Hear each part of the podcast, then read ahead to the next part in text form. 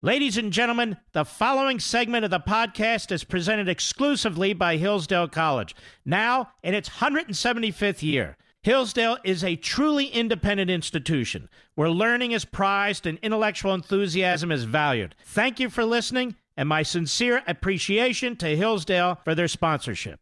He's here. He's here. Now, broadcasting from, from the underground command post, deep in the bowels of a hidden bunker, somewhere under the brick and steel of a nondescript building, we've once again made contact with our leader, Mark Levin. Hello, America. I'm Mark Levin. Our number 877 381 3811. 877 381 3811. Tons to get to. I hope you'll stick with us all three hours. I'll be here. And I will also be on Hannity tonight, 3 uh, 9:30, 9:30 p.m. Eastern Time, 6:30 p.m. Pacific. I hope you'll be there. I'm all geared up, ready to roll. NBC News. Hunter Biden's legal work in Romania raises new questions about his overseas dealings. Wow. What? In the final year of the Obama administration, this just came out. An American lawyer traveled to Romania to meet with a businessman accused of orchestrating a corrupt land deal. The businessman was Gabriel Puyuyu Yabadaba, a wealthy Romanian real estate tycoon. The lawyer brought in to advise him was Hunter Biden, final year of the Obama administration the son of then Vice President Joe Biden. See, a lot of corrupt regimes and companies like old Hunter Biden. Hunter Biden's work for Yabba Dabba in 2016 went unreported at the time. But Joe Biden's involvement in Romania was very much public. The vice president was among the leading voices pushing the government to crack down on corruption. There's no evidence that Hunter or his father acted improperly or violated any laws. How come they never say that when it comes to Trump and his family, by the way? But the arrangement, government ethics experts say, raises concerns that Hunter Biden was used as a prop by Yabba Dabba in his effort to dodge criminal prosecution. Remember, this Yabba Dabba is a wealthy Romanian real estate tycoon. We don't know what Hunter Biden was paid or what he was paid for but it does raise questions of whether this Romanian individual facing criminal charges was actually paying for a connection to the American vice president, said Kathleen Clark, a Washington University law professor who specializes in government ethics. Hunter Biden's work overseas, primarily in the Ukraine and China, has become a subject of the presidential campaign through the efforts of Trump and his personal lawyer, Rudy Giuliani, to portray the international dealings as corrupt. I'm just reading what's written. In July, Trump urged the Ukrainian president to launch an investigation of Biden related to his son's work for Ukraine Gas Company, according to White House notes on the call, triggering the impeachment inquiry underway in the House. That's not exactly what happened. It's certainly not exactly the way it happened, but we'll move on. Last week, Hunter Biden announced he will step down from the board of a Chinese investment company that jo- he joined in October 2017. And in an interview with ABC News released last Tuesday, he acknowledged showing poor judgment, but denied any ethical lapses in taking a position on the board of Burisma, gas company in Ukraine, at a time when his father was leading American policy in the country. Hunter Biden's activities related to Romania have gotten far less attention. Now they'll get more since I'm reading this on the air. You'll have the backbenchers in talk radio, big and small, saying, like I said. Anyway, let's go on. The case against Yabba Dabba was set in motion in 2005 when a businessman lodged a criminal complaint against him and the rector of a Romanian university relating to the sale of 550 acre plot of land near Bucharest, according to the documents from the European Court of Human Rights. The businessman claimed that Yabba Dabba had purchased the land for significantly less money than it was actually worth and the businessman alleged the plot wasn't the property of the University of Agronomy, but was instead owned by the Romanian government, according to the documents. Romanian prosecutors initially declined to investigate, citing a lack of evidence. But in July 2008, the country's National Anti Corruption Protection Service took over the case. The university rector was charged in March 2009 with abusing his position, and Yabba Dabba, the real estate tycoon, was charged with complicity in abusive position, the documents show. Two months later, Yabba Dabba was hit with a bribery charge. Yabba Dabba was convicted in 2016 but launched an appeal. He assembled a high profile legal team to fight the conviction, which included former FBI Director Louis Freeh, according to a release from Freeh's firm. That same year, Hunter Biden traveled to Romania to assist Yabba Dabba, according to two people familiar with the matter. And the New York Times was the first to report on the younger Biden's involvement in Yabba Dabba's case. Of course, they've dropped it altogether. At the time he was brought in, Hunter Biden was performing work for the law firm Boies Schiller Flexner LLP, where he was of counsel. The firm didn't respond to a request for comment. Romania was by then a familiar place to the Biden family.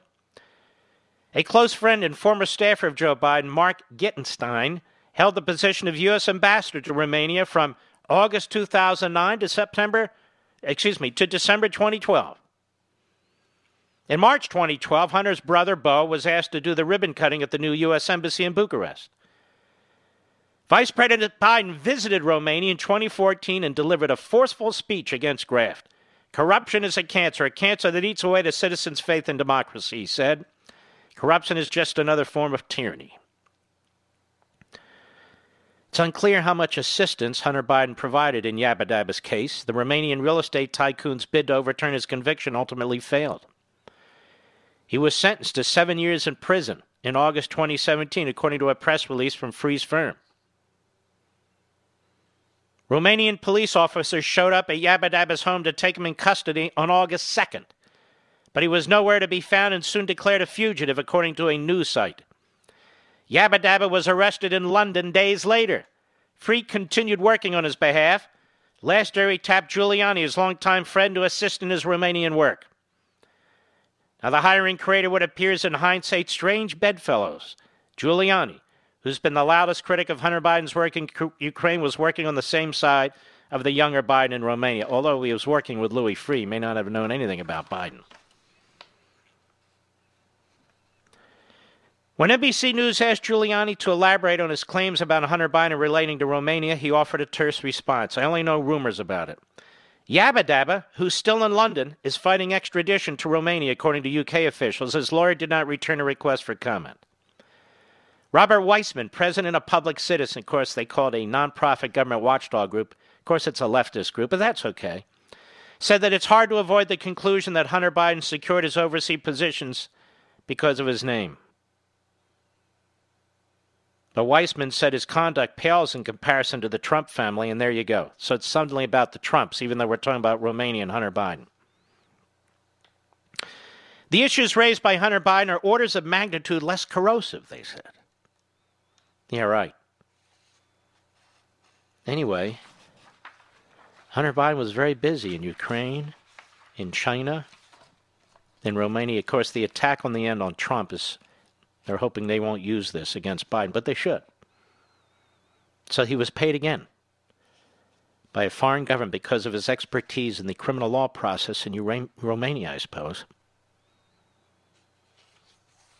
He hasn't received any subpoenas to testify. None. You would think the Senate Intelligence Committee might have an interest, but Richard Burr, he's not interested at all. He's now uh, checked into a nursing home, I think. He's more concerned about appeasing Mark Warner, the ranking hack left wing Democrat on that committee, than he is in actually doing anything. Richard Burr, does he even show up at the Capitol building? You know, he's a real professional. He's bipartisan, not like Devin Nunes. Does anybody even know what Richard Burr's voice sounds like? We'll be issuing a report quite soon, probably 2024. Guy's not running for re election either. So I guess he's independent from everything. But there's Biden's uh, son, Hunter, at it again in Romania. Let's see how the rest of the media follow up. I'm sure the constipated news network, CNN, will be all over this. Jake Tapper, who's busy running away uh, from uh, O'Keefe, over there at Project Veritas. Uh, check with the PR people. Well, we've called them 75 times. I, I can't answer your question about whether my producer was sexually harassing people or not. I'm busy, you know. Trump's a liar. Impeach Trump. I'm very busy. I posted that, by the way, on my sites. Hunter Biden. No, no, no, you don't understand, Mark. We have to investigate Trump. Even though we have no evidence of anything, we've got to go after Trump. Quid pro quo, obstruction of justice, collusion. What else? What else can we think of? Anything else? I'll be right back. Mark Levin.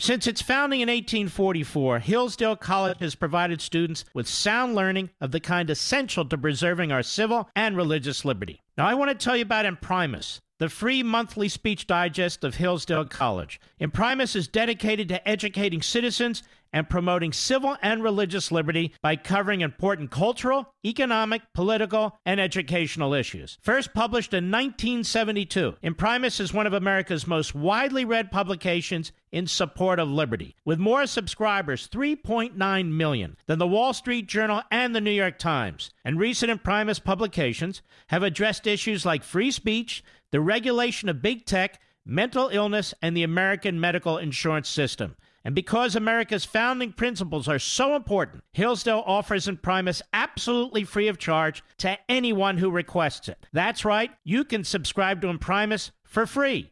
Here's what I want you to do. I want you to visit imprimis.hillsdale.edu for your free subscription. That's Imprimis, I M P R I M I S dot hillsdale.edu. Welcome to Hillsdale.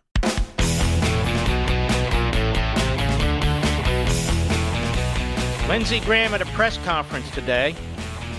Got to give him kudos. He's making an effort here, despite the fact that some Republicans are peeling off pathetic.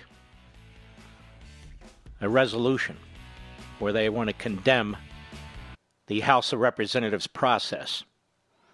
Remember what I keep saying the Senate is the body that can police and check what the House of Representatives is doing. That's how the Constitution is set up, and that's what the framers said according to Madison's notes. So let's begin. Lindsey Graham today, cut one, go. 2019, Congressman Al Green wanted to open up an impeachment inquiry, which is the right way to do it, by the way.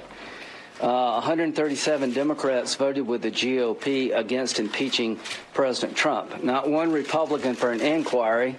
And what's happened is that the attempt to open up an inquiry of impeachment against President Trump failed miserably so they've created a new process that I think is very dangerous for the country. Instead of the judiciary looking at a potential impeachable offense, they've created a process in the Intel uh, Committee that's behind closed doors, doesn't provide uh, access uh, to the president's accuser, shuts Republicans out for uh, all practical purposes, and is a unworthy substitute for the way you need to do it. Is at its core un-American. Mm-hmm. It is as its core un American. Cut two go. The process in the House today, I think, is danger to the future of the presidency. Because if you can drive down a president's poll numbers by having proceedings where you selectively leak information, where the president, uh, who's the subject of all this, is pretty much shut out, God help future presidents. I've got 41 co sponsors on the Republican side and climbing. And here's the request. If you believe you have a case against the president, vote to open up an inquiry, allow Republicans to have a say, uh, make sure the president is allowed to participate in a meaningful manner like we did in the past. That's the way to do it. What you're doing today, in my view, is unfair to the president and is dangerous to the presidency. And I think 41 Republican senators and growing is a strong signal to our House colleagues that you're off script here. There's a way to do it, a right way and a wrong way, and you've chosen the wrong way. Mm-hmm. Everything we've said here, that he has the guts to push a resolution, and 41 Republicans so far. Where's the other 12? We'll try and track that down at some point. Cut three, go. If the Senate had tried to interfere with the House impeachment process back in the 90s under Clinton, how would you have reacted? I think if we were All right, let's th- stop a second. How would you react? You know, Bill Clinton was accused of 11 felonies, 11 specific criminal code violations, including obstruction and perjury, and supporting perjury. Did you know this, Mr. Producer? Yes. As the Independent Counsel Act compelled the Independent Counsel to write a report in the state, state the crimes that he or she found. Kenneth Starr and his folks found 11, 11 felonies, federal criminal felonies. And yet they still opened up the process to the Democrats. Go ahead. should be beating the shit out of us. I think if a Republican were doing to a Democrat what we're doing, you would be all over me. And I think it says a lot about people in your business, with all due respect. I am confident that if we had an Intel Committee inquiry revolving, involving a Democratic president where we selectively leak stuff, you would be calling us every kind of bad name and we would deserve it. So, what I am saying is there's a right way to do it and a wrong way to do it, and this is a dangerous way to do it. Mm hmm. Mm hmm. Now hear an amen. Amen. Lindsey wasn't done. Lindsey. Cut four, go.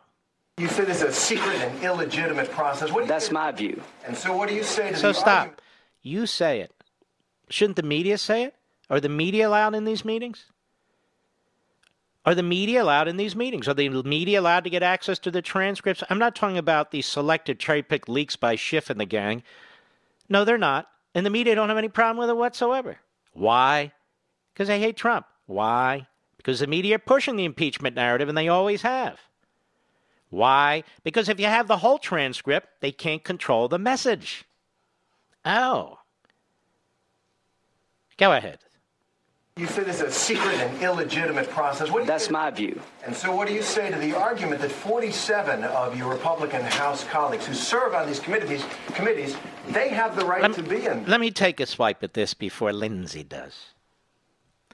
47 have a right to be there. Wow. What about all the other Republicans and Democrats, for that matter, who want to know what's going on? Even more, what about the American people who want to know what's going on? This is our country. It's our Constitution. This is our president. We elected him. These are our members of Congress. Unfortunately, we elected some of them. In other words, the process is for you and me, the citizenry. And it's amazing here. This is a reporter. Well, you got 47 House Republicans. They have a right to be there. What's the problem? But you don't have a right to be there, Mr. Reporter. Well, I don't really want to be there. You know, Adam Schiff's handing us this stuff. We just run with the headlines. William Taylor says X. Who the hell's William Taylor? I don't know, but my God. He served 412 years in the civil service. You can't question him. He went to West Point. You can't question him. No. William Taylor? Oh, William Taylor. You mean Bill? Yes, Bill. Well, then. Can't question Bill. No, we can't question Bill. We'd like to. We'd like to question the whistleblower, but we don't know who that is. Maybe it's anonymous writing a book for all I know. Much more, I shall return.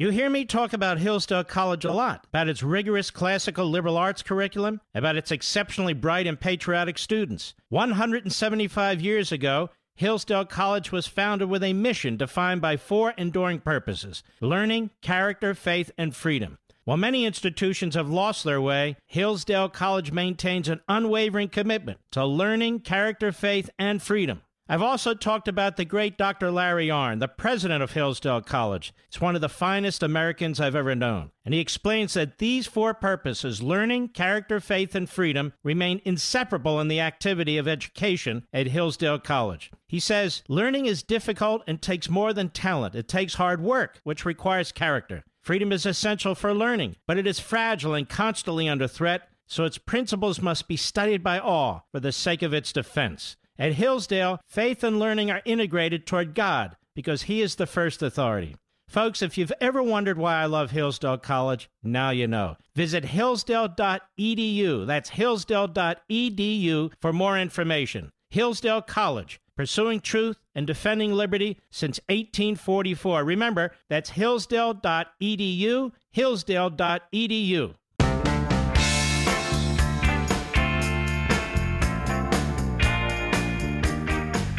Making sure the land of the free and the home of the brave stays that way. Dial Mark Levin now at 877 381 3811.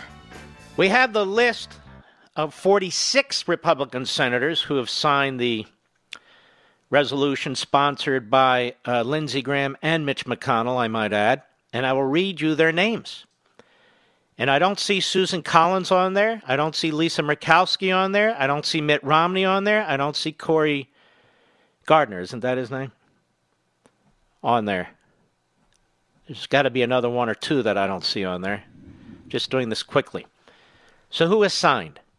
Graham, McConnell, Grassley, Thune, Blunt, Shelby, Inhofe, Roberts, Crapo, Cornyn, Burr, Barrasso, Wicker, Risch, Boozman, Moran, Toomey, Rubio, Paul, Hoeven, Lee,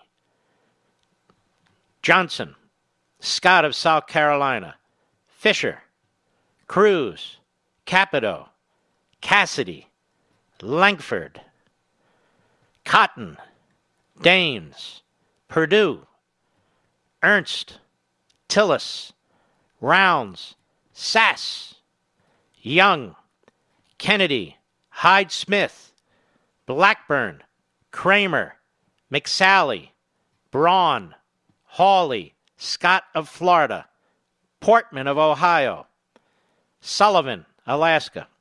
That's 46. Four that I don't see Susan Collins, Lisa Murkowski, Mitt Romney, and Cory Gardner. And there, there's got to be a couple others that we'll figure out, Mr. Producer, correct? We're looking. We'll figure it out. Uh, off the top of my head, you know, I can't can't remember all the geniuses there in the United States Senate, unfortunately. But that's a pretty good uh, effort there because uh, they really need most of the Republicans. But you can see Collins, Murkowski, Romney, Gardner. There may be others. Uh, this is a problem, but 46 Republicans so far. Clearly, they're not going to get the supermajority vote to remove the president of the United States, and they're not going to find anything. It's just a matter of how they write this stuff up. It's a matter of how they write this stuff up, quite frankly. Now, I want the uh, the Congress to investigate Elizabeth Warren because she's involved in a quid pro quo. And we played it the other day. Quote, right now, Netanyahu says he's going to take Israel in a direction of increasing settlements. But that does not move us in the direction of a two state solution, Warren said. It is the official policy of the United States of America to support a two state solution. And if Israel's moving in the opposite direction, then everything's on the table. Everything's on the table. All right. That's a quid pro quo you will find scores of such quid pro quos, quids and quos, in legislation on foreign aid, National Defense Act, by members of Congress. Quids and quos up the yazoo. And of course, the biggest one is Joe Biden. Now, back on May 1, 2019, the New York Times wrote about this, Ken Vogel again, and they had a very different notion of what was taking place. Here's what they said It was a foreign policy role Joe Biden enthusiastically embraced during his vice presidency, browbeating Ukraine's notoriously corrupt government to clean up its act. And one of his most memorable performances came on a trip to Kiev in March 2016 when he threatened to withhold $1 billion in U.S. loan guarantees if Ukraine's leaders did not dismiss the country's top prosecutor. who'd been accused of turning a blind eye to corruption in his own office and among the political elite. And the pressure campaign worked. The prosecutor general, long at targeted criticism from other Western nations and international leaders, was soon voted out by the Ukrainian parliament. Among those who had a st- listen to this, New York Times. Among those who had a stake in the outcome was Hunter Biden, Mr. Biden's younger son. Stake in the outcome. Well, you can't prove that. This is the New York Times. Who at the time was on the board of an energy company owned by a Ukrainian oligarch who'd been in the sights of the fired prosecutor general. Now, that is a quid pro quo of monumental size and shape, weight. You can't prove it, Mark. You mean prove it? It came out of his own big mouth. Prove what? Nothing to prove. And of course, as I pointed out some time ago, you know, this whole thing is bizarre. We have a special counsel who's investigating the interference of the Russians in our election. Everybody held him up as this great prophet until, of course, his testimony, and then everybody said, uh, oh, what a knucklehead. But anyway, uh, $40 million spent to determine if Russia interfered in our election in any particular way, aimed at attacking the President of the United States. And Mueller reached out to, I forget if it was 13 or 14 countries and involved them in his investigation. And three United States senators, Menendez, Leahy, and Durbin, wrote a letter and pressured the general prosecutor of Ukraine, they better damn well help Mueller. How is that any different than what the president said, if he said it, to the Ukrainian president, or to what the president said in the phone call? It's not in the least. It's not in the least. No, there is no quid pro quo. And if you want to count the president saying the 2016 investi- uh, uh, election, insisting that they investigate that, that is, give aid to our Department of Justice and the U.S. Attorney looking into this, uh, that is not illegal, even if you believe it's a quid pro quo, period. As I said, we have all kinds of quid pro quos when it comes to foreign policy anyway, but that's not one. But that's not one. Was Robert Mueller involved in a quid pro quo when he was working with over a dozen countries? Of course not. Of course not. People are going to be watching very, very carefully, particularly at the United States Senate, how these guys conduct themselves and gals. How they conduct themselves. Because what's going to happen eventually to a guy like Mitt Romney and others is that people will primary them. And I can tell you now, this is one of those litmus tests. It's a big litmus test because this is about protecting the impeachment clause of the Constitution and a legitimate election, which the left has been trying to overturn since before it actually occurred.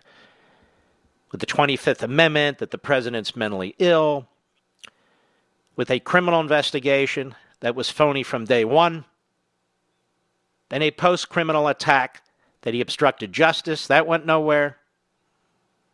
And now the claim of a quid pro quo, which means absolutely nothing. You mean you asked a foreign government for help? We always do. Against a political opponent? That's not what he did. He didn't go after him because he's a political opponent. He went after him because he's a former vice president who's corrupt. But he didn't even go after him. You might want to look into this. Oh my God, don't look into it! Don't look into no, Biden, no, no. Well, this kid with Romania now and uh, Ukraine and China, no. How dare you look into that? What do you think he's Don Jr. or Ivanka or Jared or Eric or whatever? No, no, no, no. That's Hunter Biden. We cannot mess with the Bidens.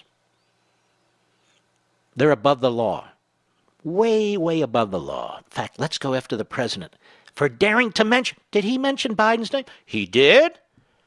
We've never seen anything like this before. Never. Never in American history. We can't do this. What does he think he is, Ted Kennedy, working with the Kremlin to defeat Ronald Reagan? Come on. We can't do this. When will the Republicans step up, one after another, and condemn their president? When will they, they act like hosts and guests and contributors to MSNBC and CNN? This is what we're looking for. Let's go back to the last clip of Lindsey Graham. Cut four Go. You say this is a secret and illegitimate process. What That's my view. And so, what do you say to the argument that 47 of your Republican House colleagues who serve on these committees, committees, they have the right to be in there? It's not secret. It's not. I, I, I would. It's bipartisan. I would say that if we pull this stunt, you'd be eating us alive. Can, can I follow up? Uh, well, let, let, me finish and let me tell you why. How many people have asked? He doesn't about, care. He's busy. He wants to follow up. He wants to follow up. Follow? Where are the uh, press associations and groups in this country demanding access to these committee proceedings? They, they're not even around. Donald Trump dared to kick Jim Acosta out of a press conference or out of his his uh, press availabilities because Acosta, of course, is disrupting those events, and those events are for the American people, not Jimmy. Everybody, oh my God, my God, he's violating the First Amendment and freedom of speech. President can't do that. Meanwhile, this committee, no press, no public. Okay. Republicans are pulling a stunt here. What do they need to know everything for? See the difference? Of course you do. Go ahead. Statement. All I can say is if we had Rudy Giuliani's opening statement, and he said, I did nothing wrong, I doubt if you would accept that. So 47 Republican House members feel like it's not working for them. They feel like that uh, Volker's testimony has been selectively released. Uh, Ratcliffe's cross examination of Taylor is not available to you. So the people that you just named are as upset as I am. And here's what I would say there's a way to do it. Give President Trump these rights that every other president, Nixon, Clinton, have had, and take a vote to allow the House to be on record authorizing this. This is a rogue action by a single committee of the House mm-hmm. that has never done impeachment inquiries before, and I think it's dangerous to the president. Those 47 don't agree with you. Hey, but, but, but, wait a minute. Don't you remember in 1840? Hey, hey, don't you remember? Hey, hey, uh, Lindsey. Here's the press fighting against freedom of the press. It's the most damnable thing I've ever seen. It's incredible, is it not? All right, the senators, one, two, three, four, five, the seven Republican senators who thus far have not signed on to this resolution Romney, Collins, Enzi, Alexander, Isakson, Murkowski, and Gardner. I'll be right back. Mark Levin.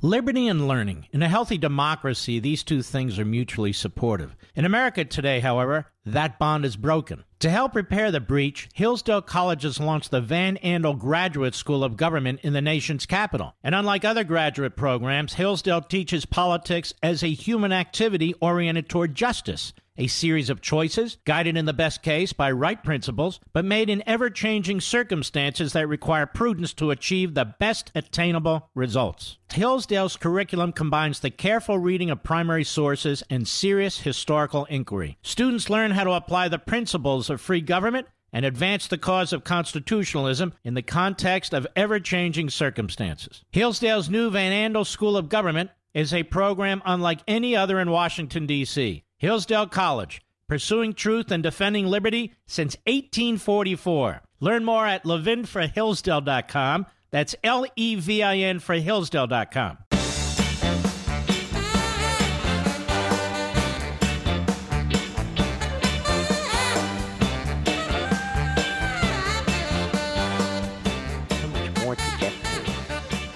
Let's see.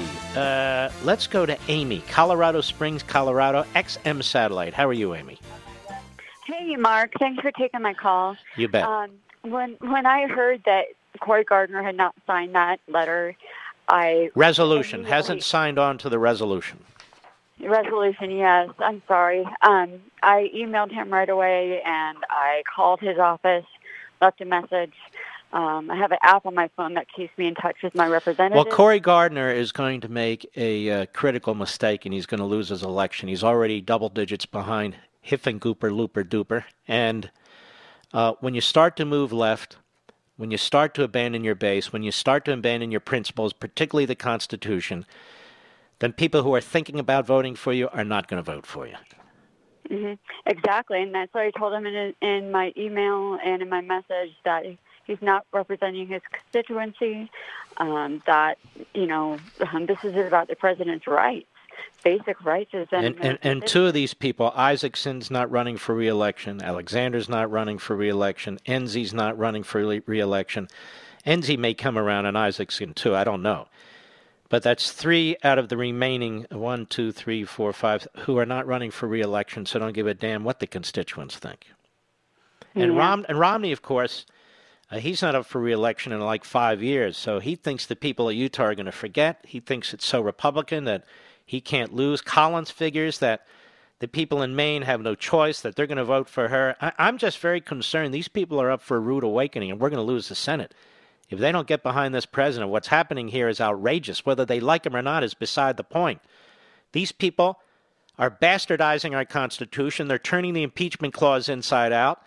This isn't fair play of any sort, and it, they should absolutely sign on to this. Period. There's no excuse for not signing on to this, quite frankly, unless you're a left wing kook radical Democrat. I completely agree with you, Mark, and I thank you for your hard work in letting us know um, what's going on. And you know, I encourage everybody to contact their representatives and senators and let them know. Well, they, they, most of the senators have been all right. It's Romney, Collins, Enzi, Alexander, Isakson, Murkowski, and Gardner. Those are the ones right now. hmm All right, Yep, Amy? Good old, good old Pierre Delecto. Pierre Delecto, a French Republican. Thank you for your call very much. Let us continue. Patricia, Shelbyville, Tennessee, Sirius Satellite. How are you? I'm fi- well. I'm not so fine. Uh, I'm mad as I can be at Alexander. Um, he, of course, he's retiring, so Mhm. he doesn't uh, come up for reelection. Remember how he pretended to be Tea Party and everything the last time he ran? Yes, Mm. yes, him and his plaid shirt and pickup truck. That's yeah. Well, uh, he wrote me an email, the most condescending, disgusting, treating me like an absolute idiot, and my IQ is probably 10 or 20 points higher than his, No Uh, question. explaining the impeachment process to me. I, So uh, basically a form letter, I bet. I, I'm guaranteeing it's a form letter. And you're right, these rhinos think they're smarter than everybody else, like this clown Mitt Romney. Pierre Delecto. All right, Patricia, I got to run. That's what that music means. I'm sorry. Thank you very, very much for your call. Tennessee is more conservative than Lamar Alexander. Utah is more conservative than Mitt Romney. I can go right down this list here. I wouldn't vote for any of these guys if they don't step up and step up now. I'll be right back.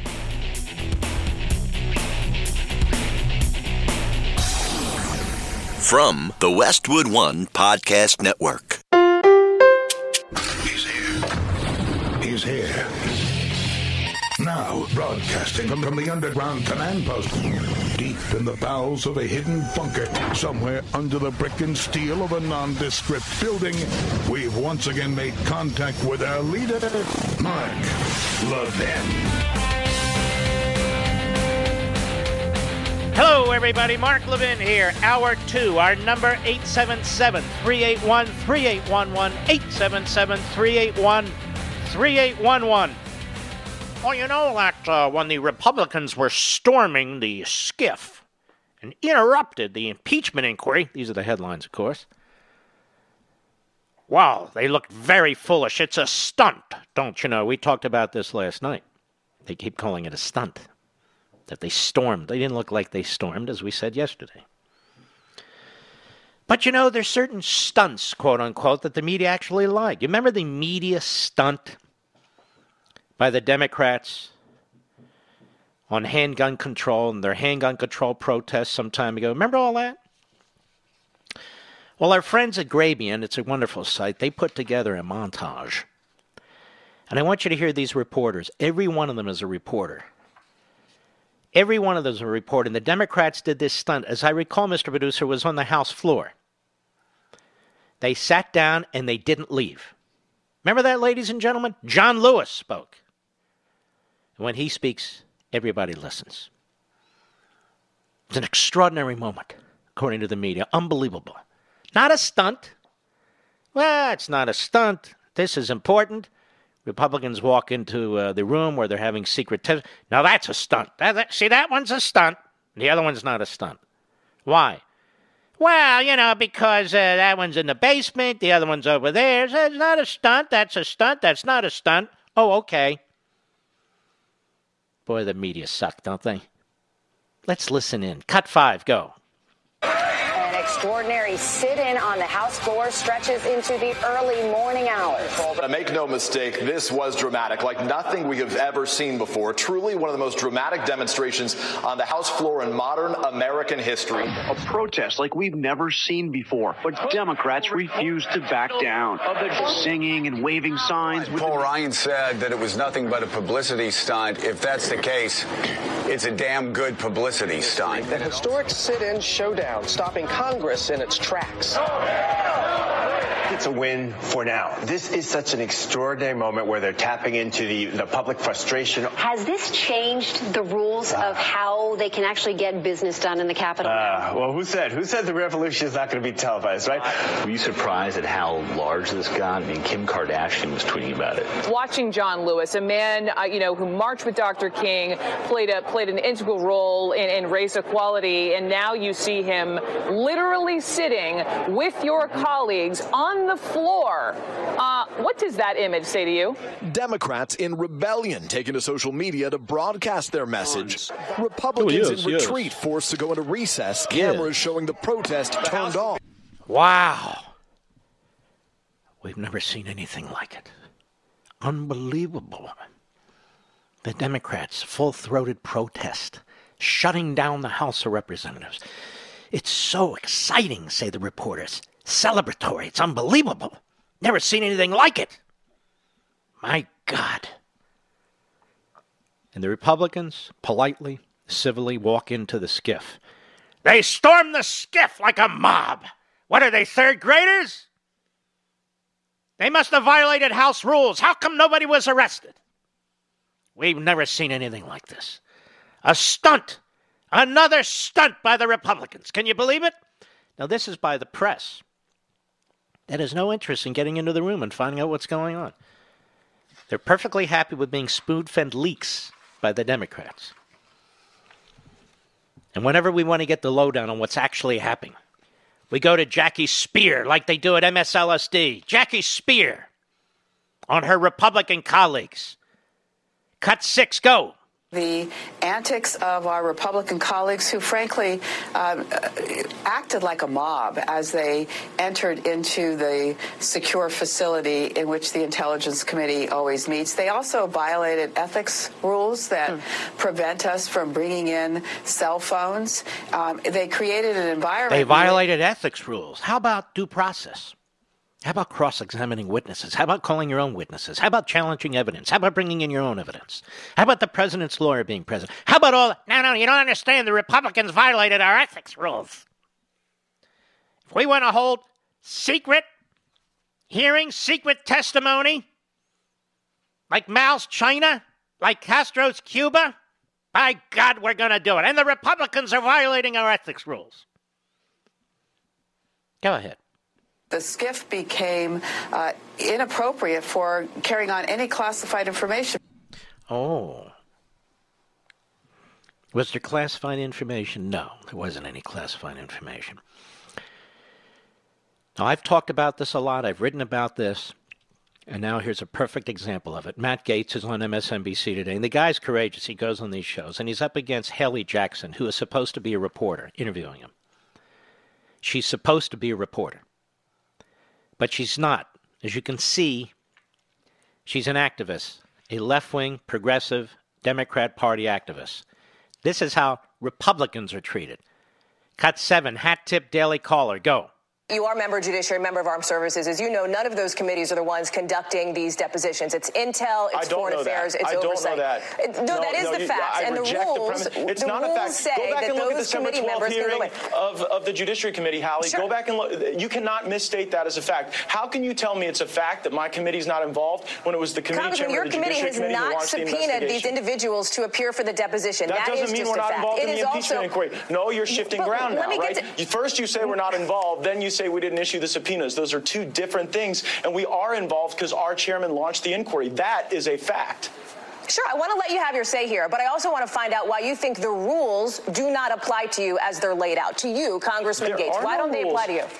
Oh, I do think the rules apply to all of us, but the rules would typically require the Speaker of the House. I, I, shouldn't say the rules. The precedent that was applied to President Clinton and President Nixon would necessitate some articulation of the rules so that we have an understanding of what the due process uh, requirements will be. We see Democrats now sacrificing due process on the altar of their hatred for Donald Trump, about. and that should I'm not concern asking all about Americans. president, though. I'm not asking about president, Congressman. I'm asking you about the Why? rules. But Why do you really think that you're above that? Precedent informs This is the whole rules. point I why don't you think I'm stormed into the that. SCIF yesterday.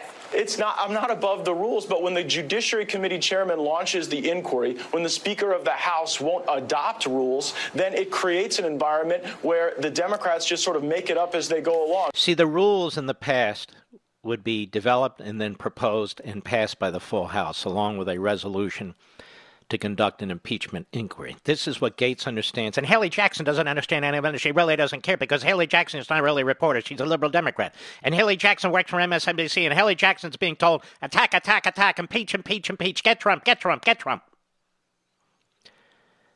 There's more of this. Cut eight, go. But this is the new Adam Schiff strategy. Your Leak colleagues can cross-examine him. Your right, Republican I, I don't colleagues have have the been in the room, of those questions and answers. Right. I'm, so I'm you not, don't trust your Republicans on these that. committees? All right, let's let. It's not a matter of trusting. What an idiot. What an idiot. It's a matter of our representatives, the vast majority of whom don't know what's going on, being able to witness and digest and make a rational decision when the time comes as well. As well as we, the people, so we can inform our representatives of what we think. That's the whole point of representative government. Don't you understand, Haley Jackson? You really need to understand this. It's not just about you, it's about us too, the people, the people, the citizenry. May I say the citizenry? Go ahead. Ought to see the consequence of their work, right? Like it's not it's they put out their opening statement. We engage in cross examination. You want to ask me about the opening, but I don't have the benefit of the cross examination to be able to test. Do you understand what he's saying, Haley? It makes a lot of sense. It really does. He needs to know all the information. All the information. We all want to know all the information. All you're doing is regurgitating the stuff that's given you, Haley. Don't you get it? No, she doesn't get it. She's a nitwit. Go ahead. In the opening statement, and that is all by design. It is not an accident that you and I are here having this interview on terms that are very favorable to the Adam Schiff theory of the case, because when John Ratcliffe asks questions that I think poke holes in the allegations that Taylor made, we don't get the benefit of those, because you know what? They weren't leaked and they weren't in front of the American people, and that's the problem. Do you understand that, Haley? You probably don't. You work at MSLSD, where you must have a relatively low IQ to to become a host or an anchor or even a reporter. Just like CNN, they they take from the bottom of the pool, if, if I may say, the gene pool. You've got to be, uh, you've got to surrender your independence, your rationality, all of it, in order to work for these entities. Now, it's the way it is.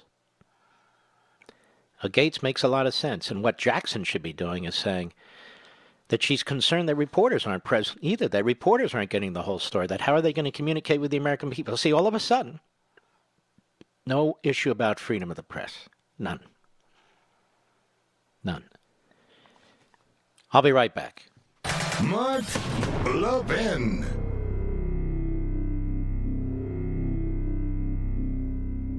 In today's digital age, where cyber threats loom larger than ever, safeguarding your personal information is paramount. So why is Congress considering a law that could put your credit card data at greater risk of being hacked and exposed to foreign networks? This Durbin Marshall credit card bill could jeopardize your financial data, make it more susceptible to cyber intrusions. It's a controversial bill that proposes a shift in billions of dollars worth of consumer transactions to payment networks that lack the robust security measures consumers rely on. Who could possibly want that? Well, the answer woke corporate megastores seeking to inflate their multi billion dollar profit margins. The Durbin Marshall credit card bill will undermine our safe and convenient payment systems and endanger your data security. It's time to take a stand. Visit electronicpaymentscoalition.org. Make your voice heard. Tell your senators to oppose the radical Durbin Marshall credit card bill, paid for by the Electronic Payments Coalition.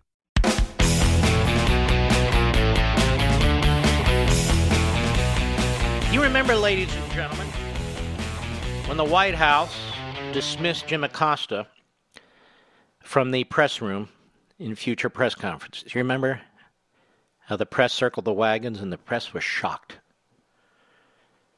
They were shocked.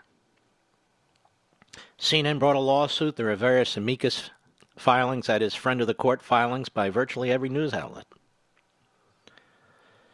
And they issued a press release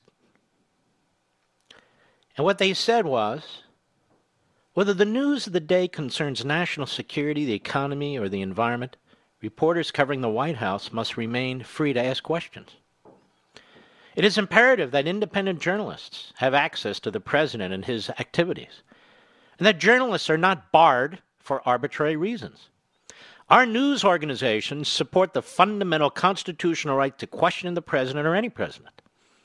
We will be filing friend of the court briefs to support CNN's and Jim Acosta's lawsuit based on these principles. Let's substitute the president with the Democrats in Congress. Whether the news of the day concerns national security, the economy, or the environment, reporters covering Democrats in Congress must remain free to ask questions. It's imperative that independent journalists have access to Democrats in Congress and their activities and that journalists are not barred for arbitrary reasons. Our news organizations support the fundamental constitutional right to question the Democrats in Congress or any Democrats. Get my point? Weren't the news organizations suing the Speaker of the House and the Democrat Party for access to the SCIF and the testimony that's taking place? So I know, I know the backbenchers Backbenchers are repeating everything. That's okay. But now the media is saying, Schiff. And the people are saying on his committee that by Thanksgiving they're going to go public, they're going to release the transcripts. Now, I told you last week that they were likely to do this. But here's the problem you can't retroactively fix an attack on due process. That testimony was given without other witnesses being present, excuse me, other witnesses being called. That testimony was given without the President's counsel present. The point is that the due process violations can't be fixed.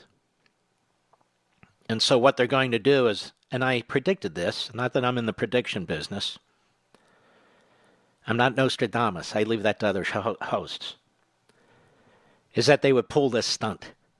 Stunt. Oh, yeah, stunt. Stunt. And that's what they're going to do. Look at us. We're going to have an open process right before we vote on impeachment and send it to the Senate.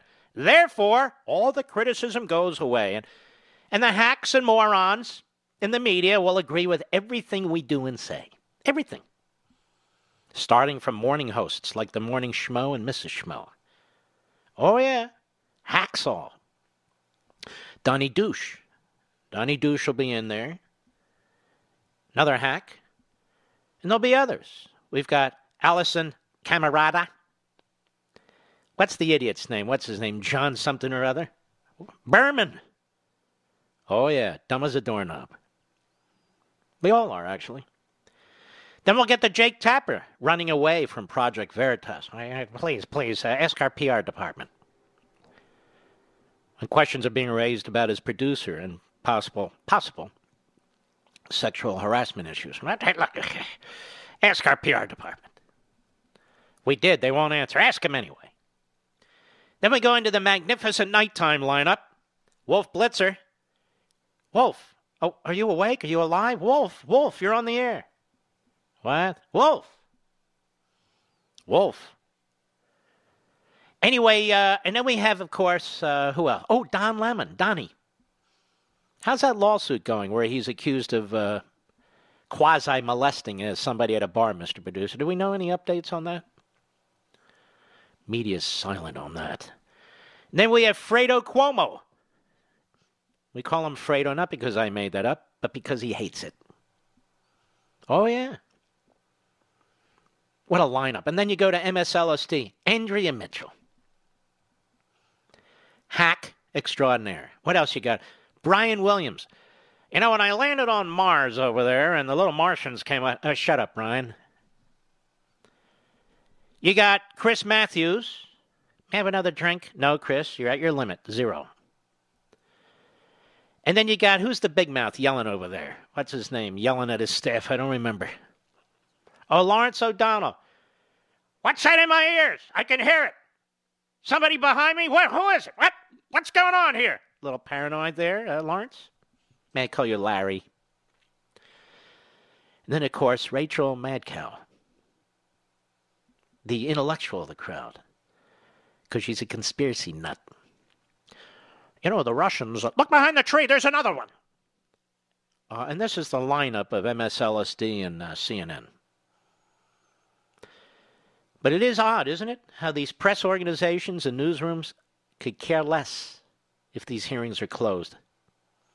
Could care less. These same press organizations and newsroom who advanced the Russia collusion, false stories to the American people time and time again, didn't much care. They were getting leaks from Comey and McCabe and Baker and Strzok and Page and the and the uh, three uh, what what is it? The Mouseketeers and uh, and all the rest of them. No problem. Everything's fine. So the so far seven Republican senators who have not joined in the resolution, raising serious questions about what the House Democrats are doing to the impeachment process, are Romney, Collins, Enzi, Alexander, Isakson, Murkowski, and Gardner. And I believe two of them are up for election. Could be three, but I think two of them. Definitely Gardner and Collins. I don't know about the others. Three of them are retiring Enzi, Alexander, and Isakson. Romney, of course, Romney's like a bad rash, isn't he, Mr. Producer? You would know about this. Like an interior thigh rash. Just won't go away. What do they call that, an interior thigh rash? What do they call that? I don't remember. Don't you know? No, something else. Oh, athlete something or other. Well, he's an athlete something or other, Romney. And you know what the funny thing is? When you talk to the guy, he's actually quite stupid. He is. All right, ladies and gentlemen, I'll be right back.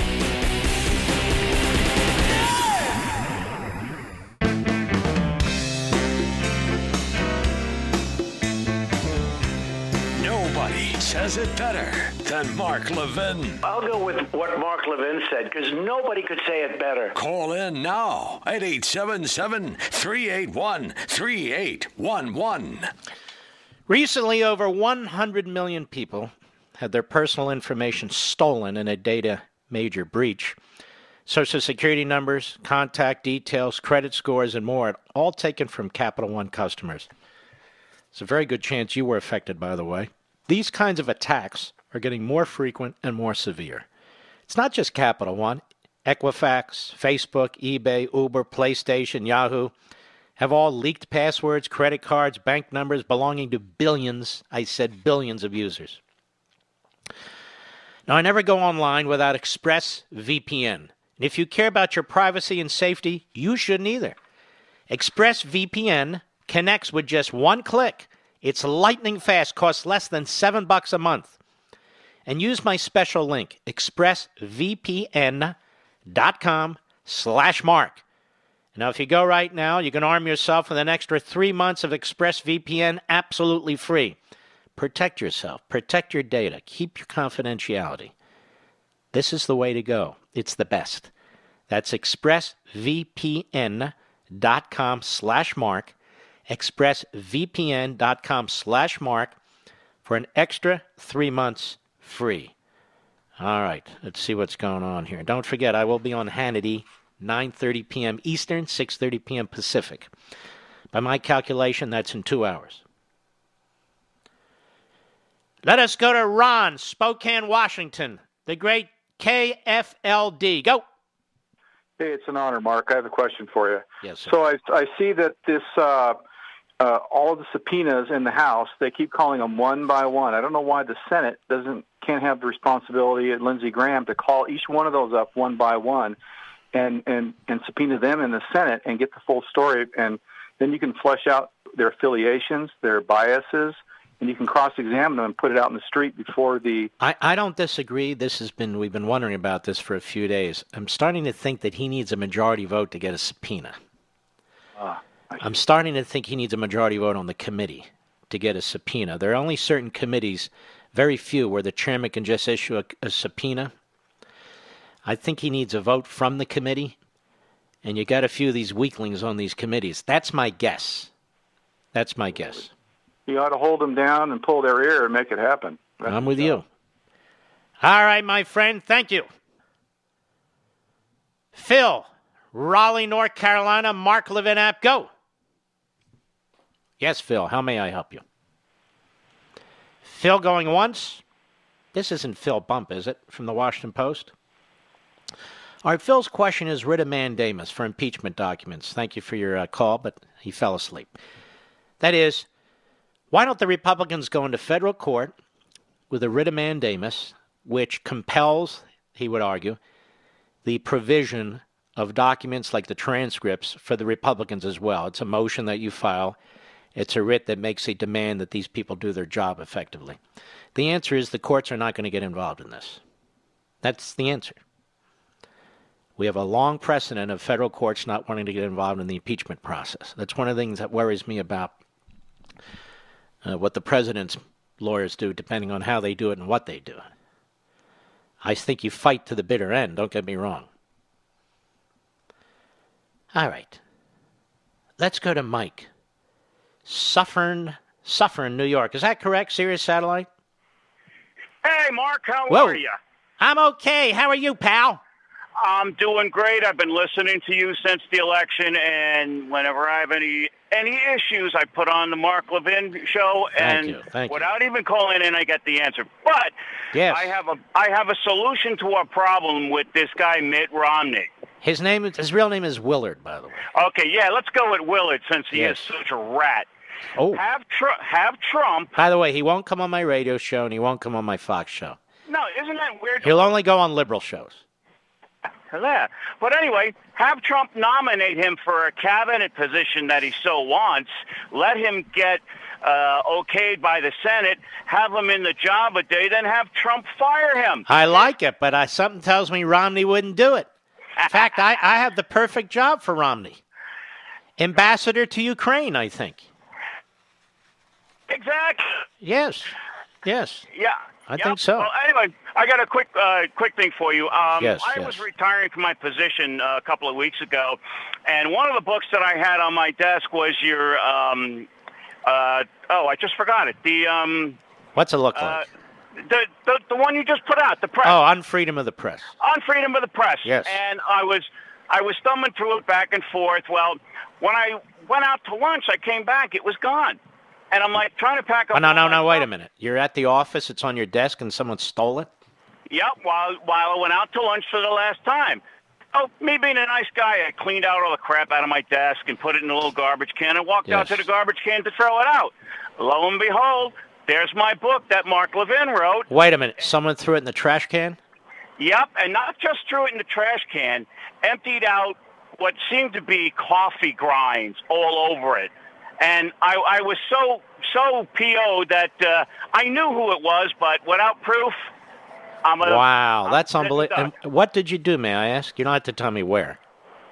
Uh, I worked for the New York State uh, Thruway Authority. And somebody in the New York State Thruway Authority stole your book and then destroyed it? Yes, sir. That's disgusting. It is, but it just goes to show the way. The the boss is Cuomo, and Cuomo wants to destroy. I'm, I'm going to send you a, a- a signed copy without the coffee grinds. Is that all right? That would be absolutely great, Mark. Absolutely It'd great. be my honor. Thank you, Mike. Don't hang up. Don't hang up. See, we have conservatives throughout government. This is very, very important. People say, "Oh, you don't like us in government." That's absolutely wrong. I want conservatives in government. I want conservatives in teaching. I want conservatives uh, in Hollywood. I want conservatives everywhere. We have got to be involved in these institutions. I'm quite serious. Yes, I want conservatives in government local, state, federal, county. That's good. Conservatives on police forces, most of them aren't. firefighters, emergency personnel. But we need conservatives in bureaucracies. We need conservatives in academia, in Hollywood, all these places. We must. We can't surrender these places to the left. And plus, there are things that need to get done. Conservatives get things done. Liberals don't. Liberals sit there. Let's see. Uh, can I sue them for this? Uh, can I sue them for that? That guy looked at me funny over there. I, I- can I sue him uh, over there? Uh, I don't know. I want to wear this hat. They won't let me wear the hat. I'm going to sue him. I don't want to wear the pants. I want to wear a dress. I will sue him. I, I, I want to wear two different color shoes with uh, polka dot do- uh, socks. Well, I'm going to sue him. Bill, Green Bay, Wisconsin, XM Satellite. How are you? Hey, Mark, how are you? Very well, thank you, sir. Hey, I two things. First, I make my uh, eight-year-old daughter listen to you in the car when we're driving to dance all the time. Thank Uh, you. And she thinks you should have shirts made up that say "Shut up, you idiot." I think that'd be a Well- great idea. I would well- buy one of those. You would? I absolutely would. Ah, we'll see. Only if you autograph it, though. Thank you, thank you. So here's my question. Um, I'll I'll leave that to other hosts. I don't I don't do the shirts or placemats or the mugs or whatever. I do books. So I, I heard the caller about the writ of mandamus, which I, I was thinking the similar lines, but I was Yes. just thinking, what about uh, you know Trump just filing a declaratory judgment action challenging or questioning the legitimacy and the constitutionality of the process that Congress is following? It's the same problem. I don't know of a federal court that would embrace that or they would consider. Although I think he'd have a better shot at it than a writ of mandamus, where the federal court is ordering Congress to do something. I think he'd have a better shot at it. I still think it'd be a tough shot, but it certainly might could be worth it. I mean, to me, it's just that at this point, if we're going to be, you know, fighting fighting the process with process, if you can, you know, get in front of a, a federal judge, try But here's the thing: if you lose the case, then these uh, clowns will feel emboldened. See, Trump lost. Even the courts don't back him. You can hear that tomorrow. You know. That's true. That's true. I suppose. What's your eight, first name? What's your eight-year-old daughter's name? Uh, her name is Clara. Clara. That's a beautiful name, Clara. We'll give Clara my. Hey, uh, Mr. Producer, do we have any of my dad's books? Let's send Clara uh, the Proverbs book. Do we have the Proverbs book? That was one of his favorite. Uh, well, she's eight, maybe a little too old for that. So we'll send you the uh, Proverbs book. Don't hang up, sir. Okay? I appreciate it. You're a gentleman and a scholar. Keep up the good work. Well, thank you, and that's a pleasure. Are you allowed to call people gentlemen anymore, or are they people? They're the gentle its or X's. You're a gentle X. All right. See, everybody has their ideas. Let's try another one. John, Beverly Hills, California. KRLA 870 The Answer, where we are live and national. Go right ahead. Mark, I have a question. Why can't Trump or his uh, campaign or administration go after all these actors, Schiff, Comey, Brennan, these people in the deep state with a RICO action? Ah. RICO was created for conspiracies, and they're all coordinating and talking. Maybe yeah, but they would have to be they'd have to be criminal in nature. I think uh, wiretapping the president's pretty criminal. I, I, I know, but uh, you said all these people. He can't just go against all these people for wiretapping the president. And by the way, uh, there is a criminal investigation underway right now. Right? The Attorney sure. General and the U.S. Attorney's Office. All right. I just get sick. I like the thinking. I like the thinking. Don't get me wrong. I'm just telling you that, you know, I'm, don't shoot the messenger. okay. All right, John. How's it going in Beverly Hills? You know what? I'm out here. I'm in Indian country. I am one of the few uh, conservatives here, but there are some. Wait a minute. Is Beverly Hills Indian country? I call it Indian country because we're out here among uh, hostiles. The conservatives. Oh, are. oh. Everyone's a liberal here. Mm-hmm. I'm sure they're very happy there. They they've got the governor They're they very want. happy. Yes, they've they've got Lovely the legislature they want. Oh, the Gavin Newsom. Anybody dumber in the face of the earth?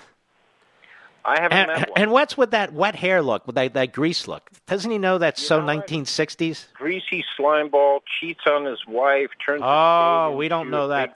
We don't know that. That's one man's allegation.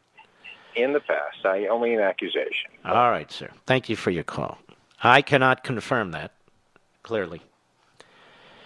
But what's with the hair? I mean, no, no offense, but does a wife like to touch her husband's hair when it's filled with all that crap, Mr. Producer?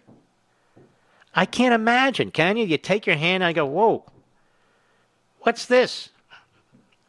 Exactly. And then and then you go, oh, oh, I gotta I gotta wash my hands of the hair. It's filled with this. And let me ask you another question. Don't like flies and mosquitoes get caught in his hair? It's like a death trap. I'll be right back. Mark Levin.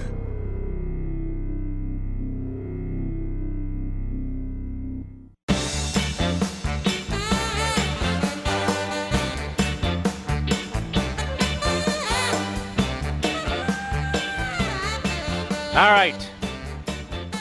We've been talking about Nancy Pelosi and the Democrats and their plan to destroy our medical system with socialized medicine and how they would impose government cost controls at the expense of high quality health care. To put it another way, Pelosi's bill may prevent you and your family from having access to the latest and most effective drug therapies available on the face of the earth. In fact, according to the Congressional Budget Office, which scores proposed legislation like the Pelosi plan, new breakthrough medicines may never be discovered at all.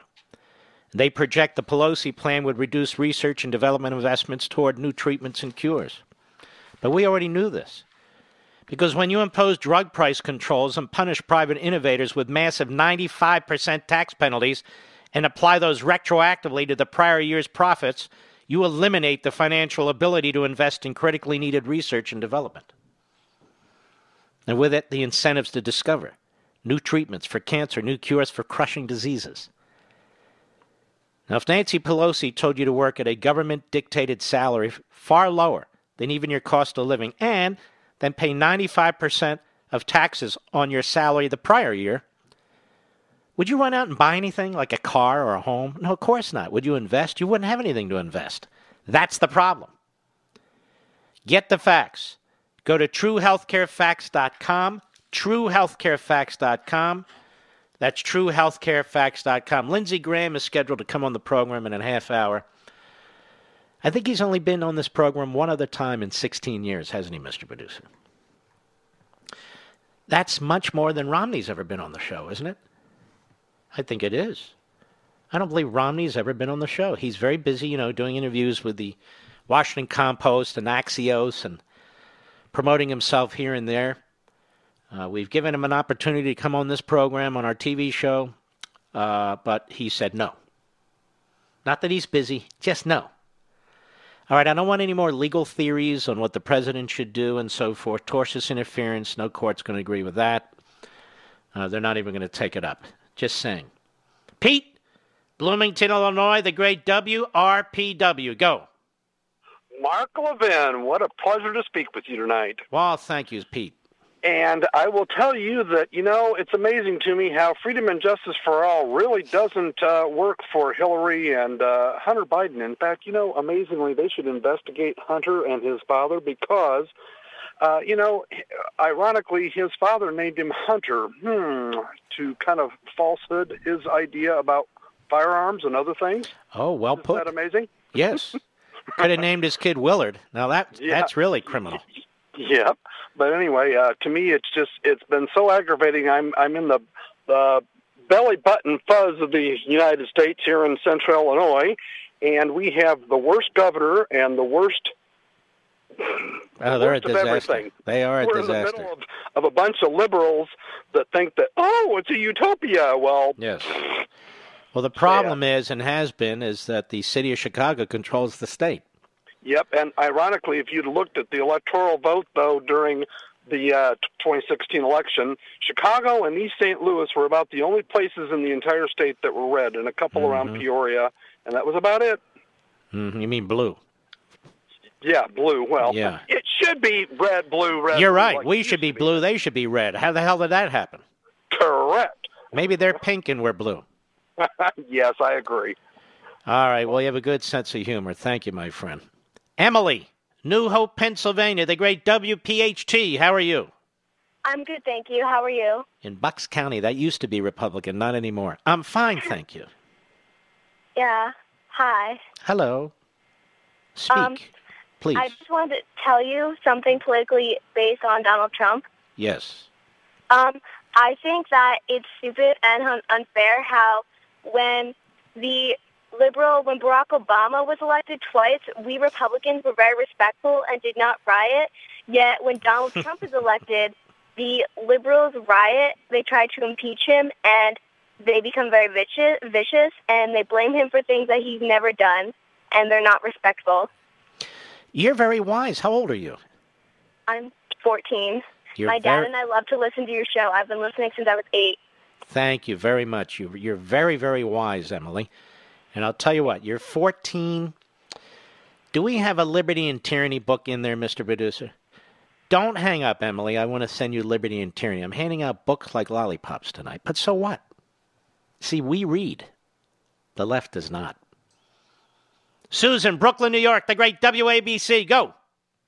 Mark, I have been burning up all week about this Romney situation. Mm-hmm. Um, you know, just as a, a very uh, simple comparison, um, where the way he folded, he had one good debate against Obama. Mhm. He could have taken Obama out of the whole situation, um, and he he was so such a coward. He gave us a second term of Obama. You're exactly right. And he's so competent. Their software didn't work on election day. What a clown. And now he's undermining another president. You know, Huckabee was always right about Romney. He said he's a very nasty guy. He was very nasty in a Republican primary. Huckabee was right. Thank you, my friend. We'll be right back.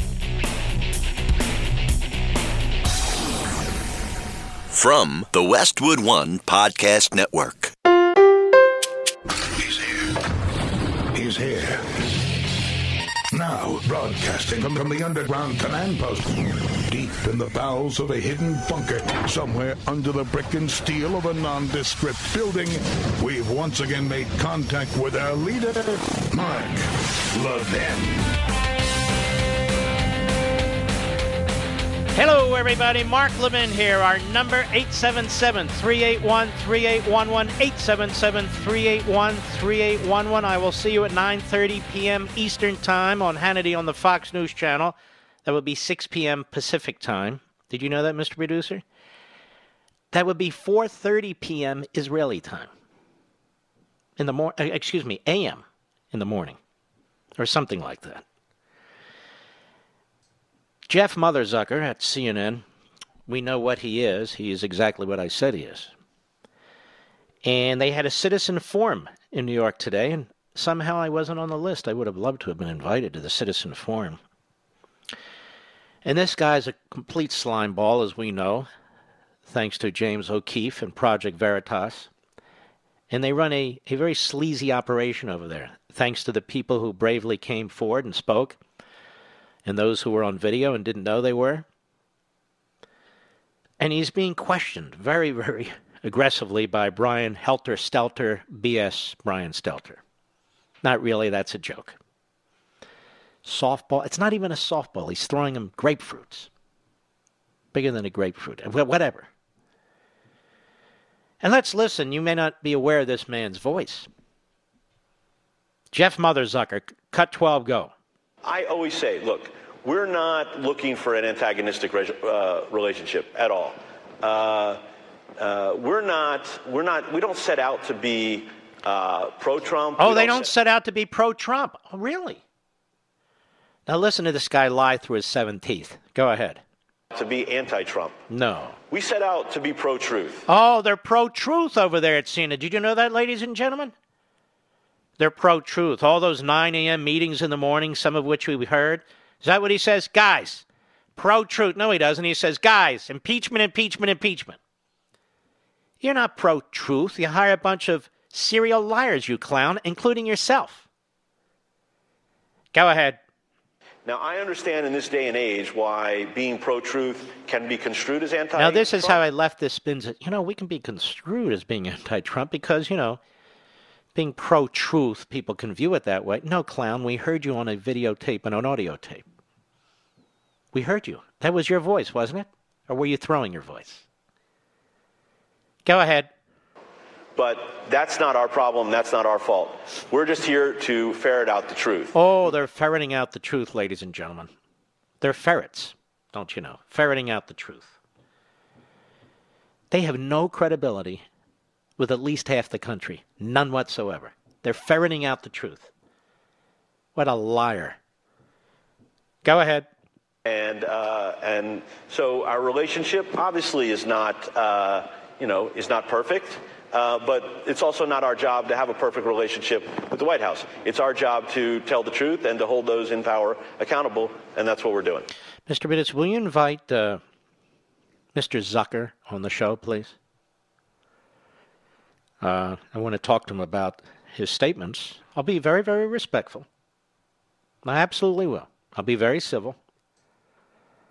We would like Mr. Zucker to come on the program, not to be interviewed by one of his own paid for employees. And now Brian Stelter, BS, Brian Stelter, Helter Stelter, is obsessed with Fox. He's writing a book for Fox. He actually got a payment, I assume, to write a book about Fox. He's their media correspondent. He should be their Fox correspondent, but he's a liar, of course, about Fox. He hates Fox. Cut 13, go. What did Shep's departure mean for Fox? Man, absolutely nothing. But anyway, go ahead. Well, I mean, look, I, I don't know that I want to spend that much time uh, analyzing another uh, organization. Uh, sure, you do. I, Sure, you do, and you always do. Go ahead. I think it, it, you know, but to answer your question, I will say that I Hmm. think uh, I was not that surprised. Um, you, you said it caught you off guard. Look, I think it had become untenable for somebody there who was a, a truth teller. Oh, jeez. you see, ladies and gentlemen, over at CNN, they're truth tellers. And you see, over at Fox, they're not. Particularly that prime time lineup. That's a real problem. You know, the one that gets ratings and brings money into the company? That's a problem. We cannot have that prime time lineup, that one tenth of 1% of conservative opinion, when here we are 99.9% left wing, obviously pursuing the truth. We cannot have that lineup at Fox, you see. We must eliminate it. Just like Adam Schiff pushing so many people out of the uh, out of the SCIF. Go ahead. who set out on a regular basis to hold uh, those in power accountable. No, you That is don't. not no, you don't. No, you don't. You're such a liar. Go ahead. something that organization does. Hmm. Uh, that is not something that is in uh, uh, full force there, and uh, it's not even in you know half force or, or Hey, they say they have dozens of great journalists. Yeah, well, you repeat that line a lot, and I think it's one of the mistakes you make in your journalism. And I'm serious about this. Oh, Yeah. he's serious about that. Look at the classless lowlife. That's what he is. Real punk, all five feet six inches, Mr. Producer. Go ahead. Because, and, and you know, I've, uh, you know, I, I- I believe that. Uh, listen, are there a handful of, of really good journalists in that organization? Sure. Is there one or two really good anchors at that organization? Sure. Uh, but that doesn't make it a news organization. No, of course it- not. That's CNN's the news organization. Yeah. Beginning to end, all news all the time over there at CNN, ladies and gentlemen. Real news organization. Donnie Lemon, Fredo Cuomo. Yeah. Does he have a pulse? Wolf Blitzer, Fake Jake, Tapper tapped out.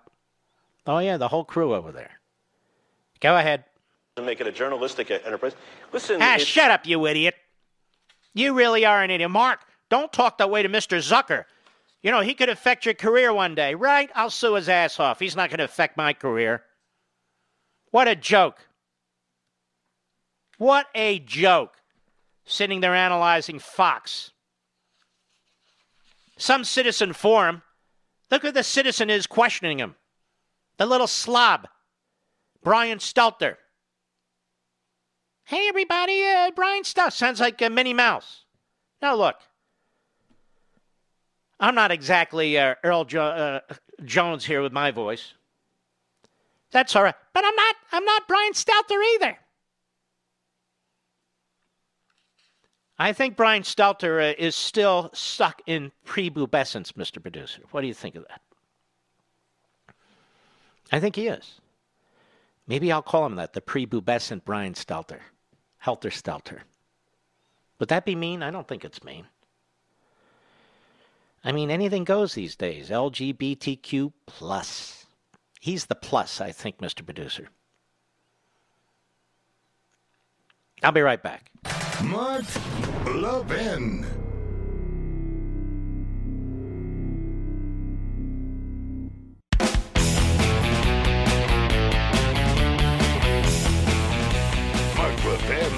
The thunder on the right.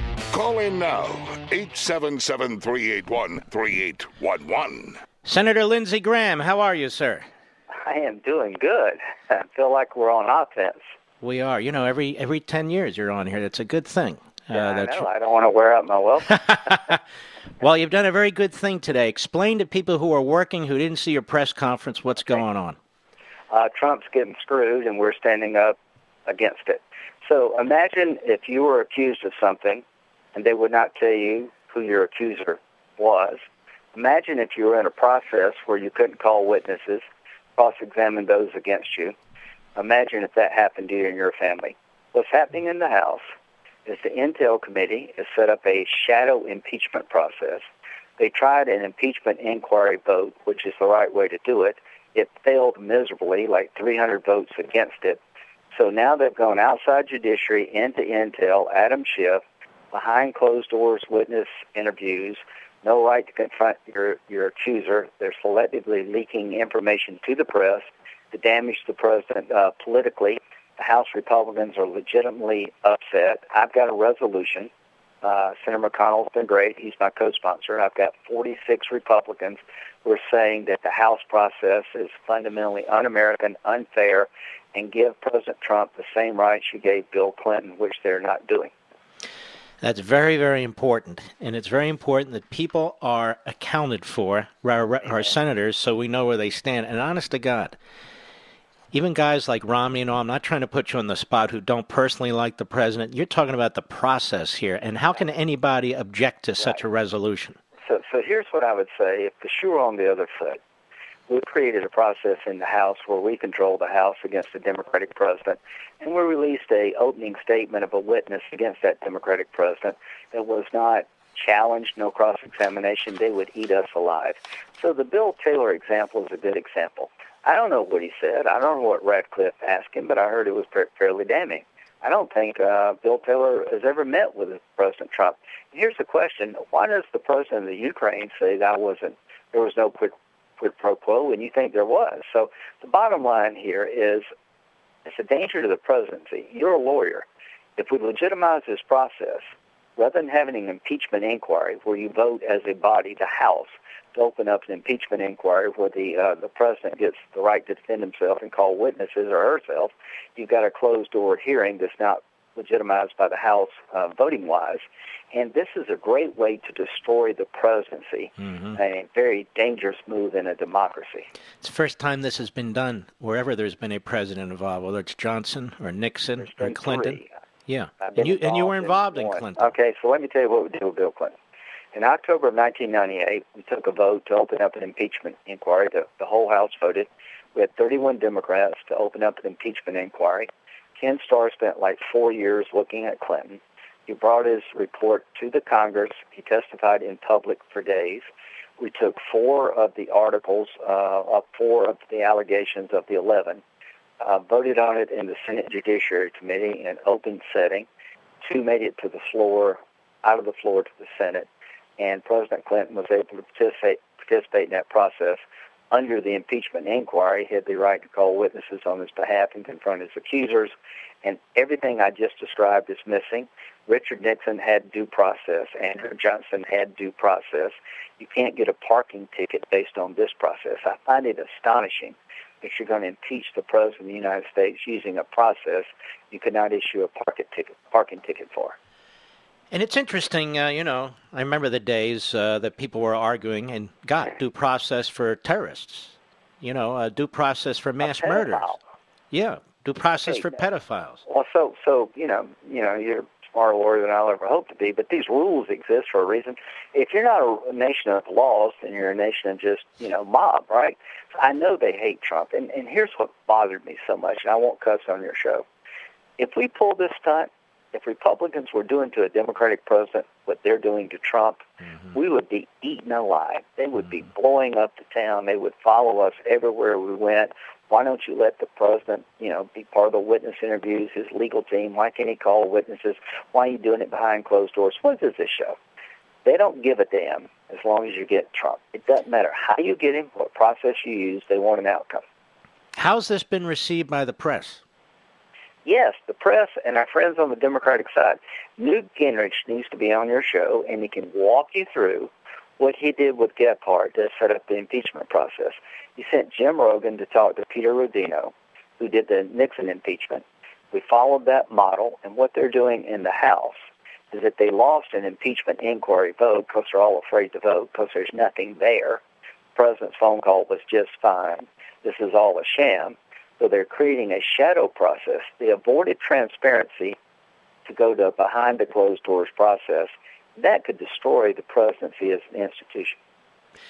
I'm just amazed that the media. I mean, you know, uh, that, that they're not they're not demanding transparent. They don't want to get into the committee room. They're perfectly happy to be spoon-fed stuff by Adam Schiff. Isn't it amazing that we're talking about? What do you think about Bill Taylor's opening statement? I said, what if I offered an opening statement to you by Rudy Giuliani says, "Hey, I didn't do anything wrong." Mm-hmm. Would you would you take that? The point is, the hatred for Trump transcends everything. If the shoe were on the other foot, it would be killing us right now. It goes back to the 2016 election. Imagine two FBI agents, Department of Justice official, FBI agent, colluding to uh, to get Trump elected, hated Clinton like Trump it'd be front page news everywhere. What if the mm-hmm. Republican Party had hired a British agent to go to Russia to get dirt on Hillary Clinton? The double standard here is stunning, but the most obvious example of being in the tank against Trump is allowing this process in the House to go unchallenged. I was the bad guy today. You were? Yeah, the press considered me the bad guy. I said, listen, I went through this before. I had the courage of my convictions. I voted to open up an inquiry. We had a hearing, the Watergate hearing. Remember that? The whole world could see it. Oh, yeah. Remember the impeachment hearing of, of President Clinton? The whole world could see it. And this is done behind closed doors. And what they're doing is they're taking bits and pieces. They're trying to drive his numbers down, support for impeachment up, because the public's not with them, and they're trying to change the political outcome of the 2020 election using star chamber tactics. And Senator, it appears come Thanksgiving, they're all of a sudden going to dump everything into the world of the public uh, square when people are eating turkey and everything, and say, "See, we put this out here. Get their headline." You can't, you can't um, uh, reverse course when you deny due processes. In other words, the cross examination's gone. All these processes are gone. You're the first guy to pick up. I said the damage is done. The fruit of the poisonous tree. You can't unring a bell. So what's happened here is that they had this going for weeks. It's still going on. The political damage to the president has already been done. More is coming if we don't stop it. So what I've told the world, for anybody that cares, I consider this whole process personally illegitimate, uh, unconstitutional, and basically un-American. So anything that flows from this process to me is tainted. But my resolution doesn't say that. It says that they should be doing in the House what's happened to other presidents. Give President Trump the same rights you gave Clinton.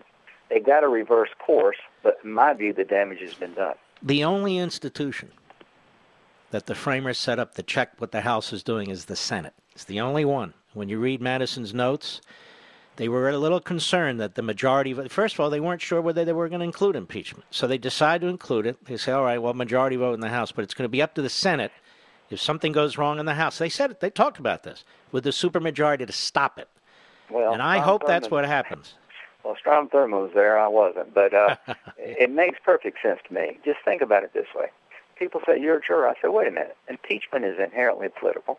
One part legal, two parts political. Do you agree with that? It's a political process. All of us are elected officials. Name one jury in the world that can make a motion to dismiss. That's exactly what happened with Robert Byrd in the Clinton impeachment trial. So mm-hmm. what we have to do as United States senators is tell the House that the process you're using right now against Trump is dangerous to the presidency, violates every semblance of due process, and we consider it to be a non-starter. That's what this resolution is about. lindsey graham I, i've got a hard break here uh, i really appreciate you spelling this out i hope you'll come back again wasn't so painful Well, you know, in 2025, I'll see you. But, no, we'll do it more and more. Thanks, Mark. all right take care of yourself lindsey graham he was right on we'll be right back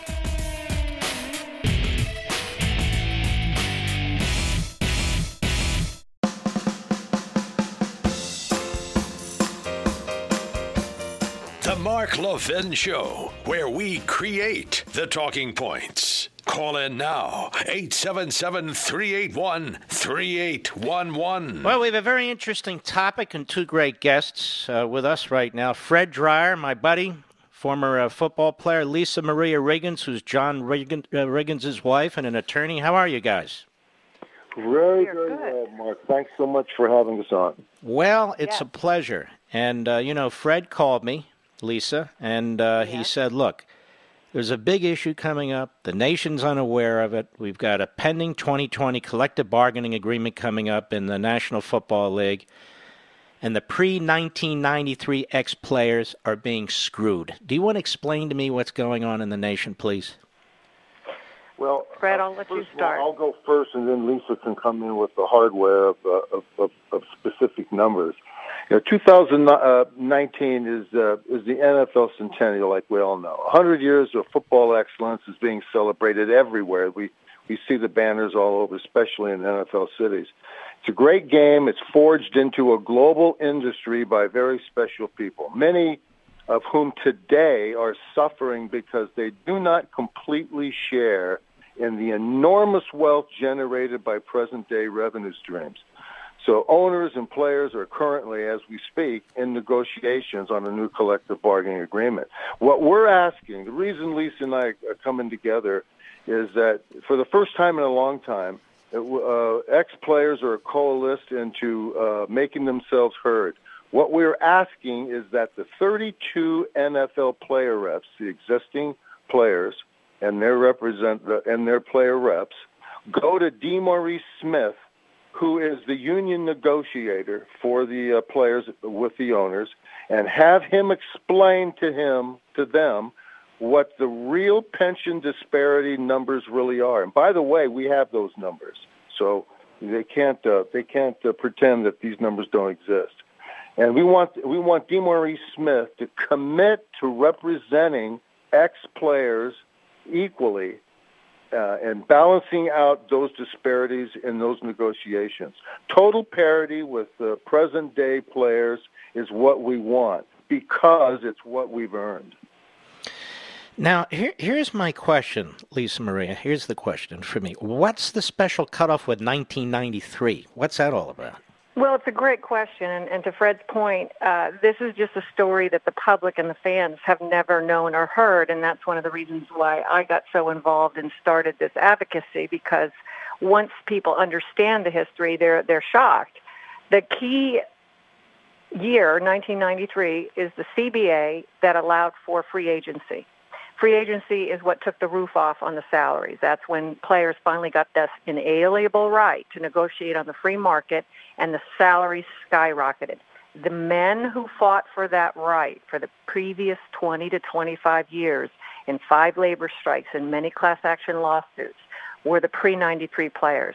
They went through that labor struggle to get the freedom to negotiate free agency, they had no idea that once they achieved that goal through great sacrifice, that nobody was looking backward after 1993. All of the benefits that accrued for players after 1993 never went past 1993 or before 1993. So they're standing there, you know, like Caesar's throat got slit. It's what what did we do this for? And and and they've been the forgotten generation. Um, they live on poverty level pensions, and they're watching this cel- this celebration, and they're watching their own images being celebrated. And yet, the truth of the matter is, is they have been completely forgotten and dismissed with any pension, with any dignity. So and a lot and a lot of these guys are much older. They have these uh, football injuries. You know, as you Yep. point out, they're muscling through day to day, and they're watching these players today earning an enormous amount of money. Well, what what's with the players' union boss? What's his deal? Well, I think, uh, and I don't mean, uh, Fred, cut me off anytime you want because you're a player and you've been face to face with these people. But but uh, historically, the the problem has been we have the weakest union of all the big leagues, um, and and we just have always been that way. And it's sad because we have the most injurious sport, so we have uh, a lot of collateral damage and a lot of consequences for this for this uh, for this the work that these guys do. But I think historically, I have worked with player reps, former player reps, not current ones, but former player reps. And what has happened is the reps, who have all the power, by the way, they can they can vote to have anything they want done for former players. But union leadership has historically uh, done what they want to have done and just told the player reps, stand down, we got this. And and and the, and the messaging to the player reps over the past 20, 25, 30 years is we've taken care of these guys. You know, we've taken care of them. They're good. And, you know, understandably, current players, they're worried about staying on a roster and, and, and, and, you know, winning. They're not worried about learning the history of the guys that went before them and what their pensions actually were. I, I strongly believe if they understood the disparity and saw how this population of men have been forced to live and how their families have uh, been forced to live, they would do something about it. So FAIR, this is the nonprofit I started, Fairness for Athletes in Retirement. This is our last shot. I mean, eh, we have to coalesce, as Fred said. It's the 2020 anniversary, and there's a real painful hypocrisy when we watch the images of the Franco Harrises and the and the, and the Dick Butkuses and the uh, my, Fred Fred uh, Dryers and uh, Dante Pastorini, and yet we know how they've all been treated. We know what the truth. So we're trying to get to the player reps. And the power of all this is to get to them for the first time, explain to them the reality of how their fraternity has been treated. And by the way, these aren't just anonymous people. They're people that built the foundation that everybody's standing on, that created the freedom to earn these big salaries, uh, to go to their union leader, DeMaurice Smith, and mandate him to negotiate a meaningful increase in the only benefit these guys have, which is the Bert Bell pension. And what you mean by we're running out of time, uh, Fred Dryer, is they want to wrap up these negotiations in a month by Thanksgiving, right? That's right. Uh, that's that's the word. Although we don't know that to be exact, but they do want to get this thing tucked away, and um, I don't blame them. Uh, there's a lot hanging out there uh, that is going to be covered up um, in a in a um, in a way that uh, it, it'll, ne- it'll you'll never pass this way again. And there, there again, as Lisa was saying, that there's just too much too much uh, uh, uh, uh, water under the bridge over the last several years, where where there wasn't an emphasis on on uh, on the collective in the collective bargaining agreement for somebody to speak up for ex players. Everybody's represented who plays presently, but once you're in that meeting and uh, and you and you're trying to negotiate, uh, you know, 49, 52 percent of uh, of the uh, of the revenue coming off of television, then uh, what you wind up getting is uh, no voice being uh, uh, uh, representing ex players, and all of that money it could be, and it's what is at least a, a less than one percent of the salary cap on each team is is is is what's in discrepancy here. Yes. So it's de minimis. Uh, Less than 1% of the salary cap could take care of 4,500 players uh, for the rest of their lives. Not take care of them. When I use that word, I mean give them a pension that's commensurate with some kind of level by of the, by the way, um, Mark, uh, Lisa, uh, you know uh, what we're what we're actually asking for isn't a full benefit, a full plate of benefits, no. medical, dental, and, and, and all this other stuff, hospitalization. All the players are asking for is bring us up current to what the present day retirees get, and we have those numbers, and uh, allow us to go out and buy with that money we get, buy our own coverage. Mm-hmm. Let us be responsible for for uh, uh, having uh, uh, the ability to go out and, and buy what we need. There's there's people out there that uh, are in various stages of decline. Certainly, uh, you could imagine. But Mm-hmm. what we don't want to do is think that uh, you know we're we're trying to jump on on on the uh, on the gut bucket and uh, and and claim uh, equal uh, privileges for for everybody. And and that's not it. What we're what we're claiming, what we want, is what we have earned and and to bring uh, to be brought up on uh, on, on a uh, on an equal footing with present day players, so we can go out and buy our own coverage, our own dental, and our own uh, hospitalization. That's what we've always wanted, but we just haven't had a voice in that meeting. You know, this is very, very sad. You know, I grew up watching all you guys, quite frank about it, and I consider your era and the Riggins era really the golden age of football. I really do. I mean, people will disagree with me, what have you, uh, but that's when my eyes used to be glued Exactly right, Mark.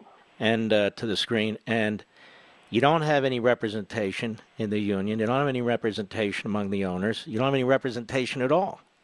And so you have to be banging on the door to try and get in. Right. And so, You nailed it. what can my audience do? You, you said you have a website. Is there something we can do? Because I had to be honest with you, this annoys the hell out of me. It's not that I'm a big union guy, but I'm a big fairness guy. And you have all these people, 1993 and before, who are being left behind. What's the problem? 1%. One 1%'s nothing. Yep. It's nothing. Yep. So, is there somewhere people can go to read more information? You said you have a site. I don't want to shut it down, but I. website, yeah. No, no, it's pensionparity.com, and and and really just just raising the awareness, which we can't thank you enough for for ta giving us the time. Uh, we just need to get to uh, the player reps. They hold the key. They call, they hold the key to the kingdom, and uh, they could make this happen. Uh, they, honestly, the owners I think are are, are willing and receptive, uh, but they need a handmaiden. And and our, our biggest challenge has been getting our union. These are these are men who have been silent, have Exactly no right, voice, Lisa. You, you have to treated be able to move. You have to be able to move. Forgive me. You have to be able to move. The player reps, present day player reps, have to be aware of this and go to DeMaurice Smith, who's in those negotiations with the player reps. There's a handful of executives. And he's the player union leader, right? reps. Yeah, he works for the players, by the way.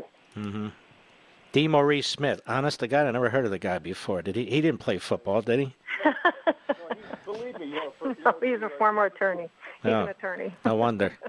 Uh, he's, uh, he's done he's done some very very good things for players. Believe me, but uh, taking care of the ex players, three ninety three isn't one of them. all right, folks, let's go. And uh, Mr. Producer, let's put it on my social sites. Pa- pension parity. Parity.com. pensionparity.com, pensionparity.com. You two made a, a fantastic case. I want to thank you very, very much. If there's anything else I can do, you'll let me know. Thank you, Mark. We really appreciate it. Thank you it. so very much. Yeah, thank you. And God bless you and the uh, pre 1993 players who need a break. Thank you very much. Take care of yourselves. I'm sorry, folks. What's right is right. That's the bottom line. These guys played a long time, and they're getting the bums rap here as far as I'm concerned. Computer systems in cars are the new normal, from electronically controlled transmissions to touchscreen displays to dozens of sensors. But at this advanced tech is very, very expensive, all of it. It's expensive to fix when it breaks. That's why we have CarShield. CarShield has affordable protection plans that can save you thousands for a covered repair, including computers, GPS, electronics, and more. CarShield has helped over 1 million customers So drive with confidence, knowing you could you can get coverage from America's number one auto protection provider. Whether you have 5,000 miles or 150,000 miles on your vehicle, it is inevitable something's going to break. So get covered by CarShield today. They're the best. Just call 800 CAR 6000, mention code Levin, or visit carshield.com, use code Levin, and you'll save 10% either way.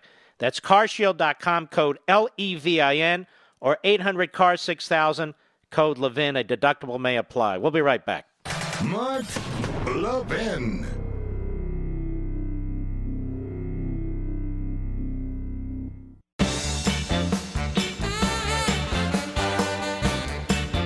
Here's something interesting. There are over 2 million burglaries reported every year. That's one every 13 seconds. And what's crazy is that only one in five homes have home security. And I think part of that is because these uh, alarm companies make it so expensive and difficult. And that's why SimpliSafe is transforming home security by breaking down those barriers to get you the best, most reliable, and comprehensive protection available anywhere. SimpliSafe protects every door, window, room with 24 7 professional monitoring. Their police dispatch is up to 3.5 times faster because they use video verification. And SimpliSafe has no contracts or hidden fees. The system is designed to blend right into your home. No wires, no drilling. It's easy to order, easy to set up, usually under an hour. Plus prices are always fair and honest, around the clock monitoring just 15 bucks a month. Visit simplisafemark.com to get free shipping and a 60-day free trial. You've got nothing to lose. Go now. Be sure you go to simplisafemark.com so they know I sent you. Simplisafemark.com. Don't forget, half an hour I'll be on Hannity on the Fox News channel. All right, breaking news. New York Slimes Justice Department is said to open criminal inquiry into its own Russia investigation. So it's moving from an administrative inquiry into a criminal inquiry. Mr. Trump's own Justice Department has opened a criminal investigation into how it all began Justice Department officials have shifted an administrative review of the Russia investigation, closely overseen by Attorney General William P. Barr, to a criminal inquiry, according to two people familiar with the matter. The move gives the prosecutor running it, John H. Durham, the power to subpoena for witness testimony and documents, to impanel a federal grand jury, and to file criminal charges. This article, printed out, is six pages long and the vast majority of the rest of the pages, as I reviewed it during the break, are attacking Barr, attacking Durham, telling Democrats how to attack, that it'll be looked as a Trump victory, the politicization of the Department of Justice. That's what the New York Times wants you to think. But you should keep your chins up, ladies and gentlemen, all of your chins, because the fact is, you've asked, when is somebody going to be held to account? I don't know. But we have an attorney general and a United States attorney who are t- trying to do a, the right job under extraordinarily difficult press and political circumstances. And now they want to get to the bottom of it. The very press that has covered up the real aspects of this Russia investigation, the very press that today is covering up Ukraine's interference in the election on behalf of Hillary Clinton and against Donald Trump, the very press that raises no objections to the manner in which Adam Schiff and the Democrats have hijacked the impeachment process and are conducting secret, secret hearings. That press is now on the attack against Attorney General Barr and U.S. Attorney John Durham. I'm sure we'll be talking about this and much more in about 30 minutes on Fox on Hannity. You won't want to miss it. But the news is your United States Department of Justice has now opened a criminal inquiry, moving it from an administrative review into the Russia investigation. That means they're going to be interviewing, investigating people at the FBI, people at the CIA, people in other places at the highest levels under the criminal code and not just administratively. That is very, very important for people who care about the rule of law and do not want the next election to be handled this way. And I might add, while we're at it, all this talk, all this talk where they're trying to say that Trump tried to interfere with the 2020 election with respect to Ukraine. The fact of the matter is, it's looking us square in the face. The fact of the matter is, that it is the Democrats in the House of Representatives who have bastardized the impeachment process, hijacked the impeachment process, who are using your tax dollars, the impeachment process, and the House of Representatives to interfere in the next election because they know damn well that the President of the United States will not be removed by the Senate. It's all about 2020 and damaging him. I'll see you in a few minutes, ladies and gentlemen. We salute all our heroes. See you at 9:30 Eastern on Fox. Be well.